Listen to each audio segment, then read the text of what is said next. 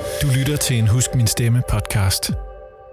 Hej og velkommen til. Jeg hedder Peter Mathiasen, og det her er et kort introafsnit, hvor jeg gerne vil fortælle dig lidt om, hvad du kan forvente dig af Husk Min Stemme podcasten. Husk Min Stemme er som udgangspunkt et koncept, jeg har udviklet, hvor helt almindelige danskere fortæller deres livshistorie, imens jeg optager dem.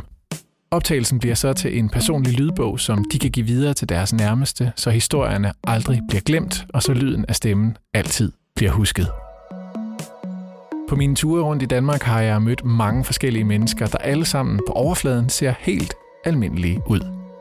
Men så snart de lukker op og går i gang med at fortælle, så har de hver og en oplevet noget, der er med til at gøre deres liv til noget helt specielt. Det kunne eksempelvis være Bente, der som seksårig i maj 1945 oplever russernes bombardement af Bornholm på tætteste hold. Det bullede og det bragede, og de voksne var mærkelige. Det gjorde mig utryg. Jeg vidste ikke, hvad et bombardement var. Så blev der blæst af, og vi gik op. Og så fik vi besked på, at vi skulle evakueres. Vi skulle ud af byen, fordi det var russerne, der pumpede, og de ville komme igen næste dag. Podcasten her kommer til at handle om alle de små ting i livet, der måske i sidste ende er med til at gøre os til de mennesker, vi er i dag. Du kommer både til at møde kendte og ukendte danskere, og i første afsnit hedder hovedpersonen Cecilie.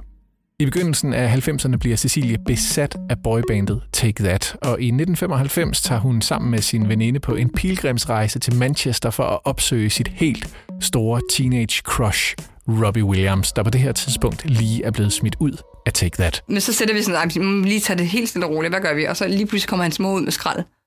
Vi kan godt se, at hun får øje på os. Vi sidder bare helt, fuck, fuck, fuck, det er hans mor. Og så kan vi stå og høre, hun siger, Robbie, der er nogen til dig. Og vi tænker, fuck! Jamen, det var så sindssygt. Det var det vildeste.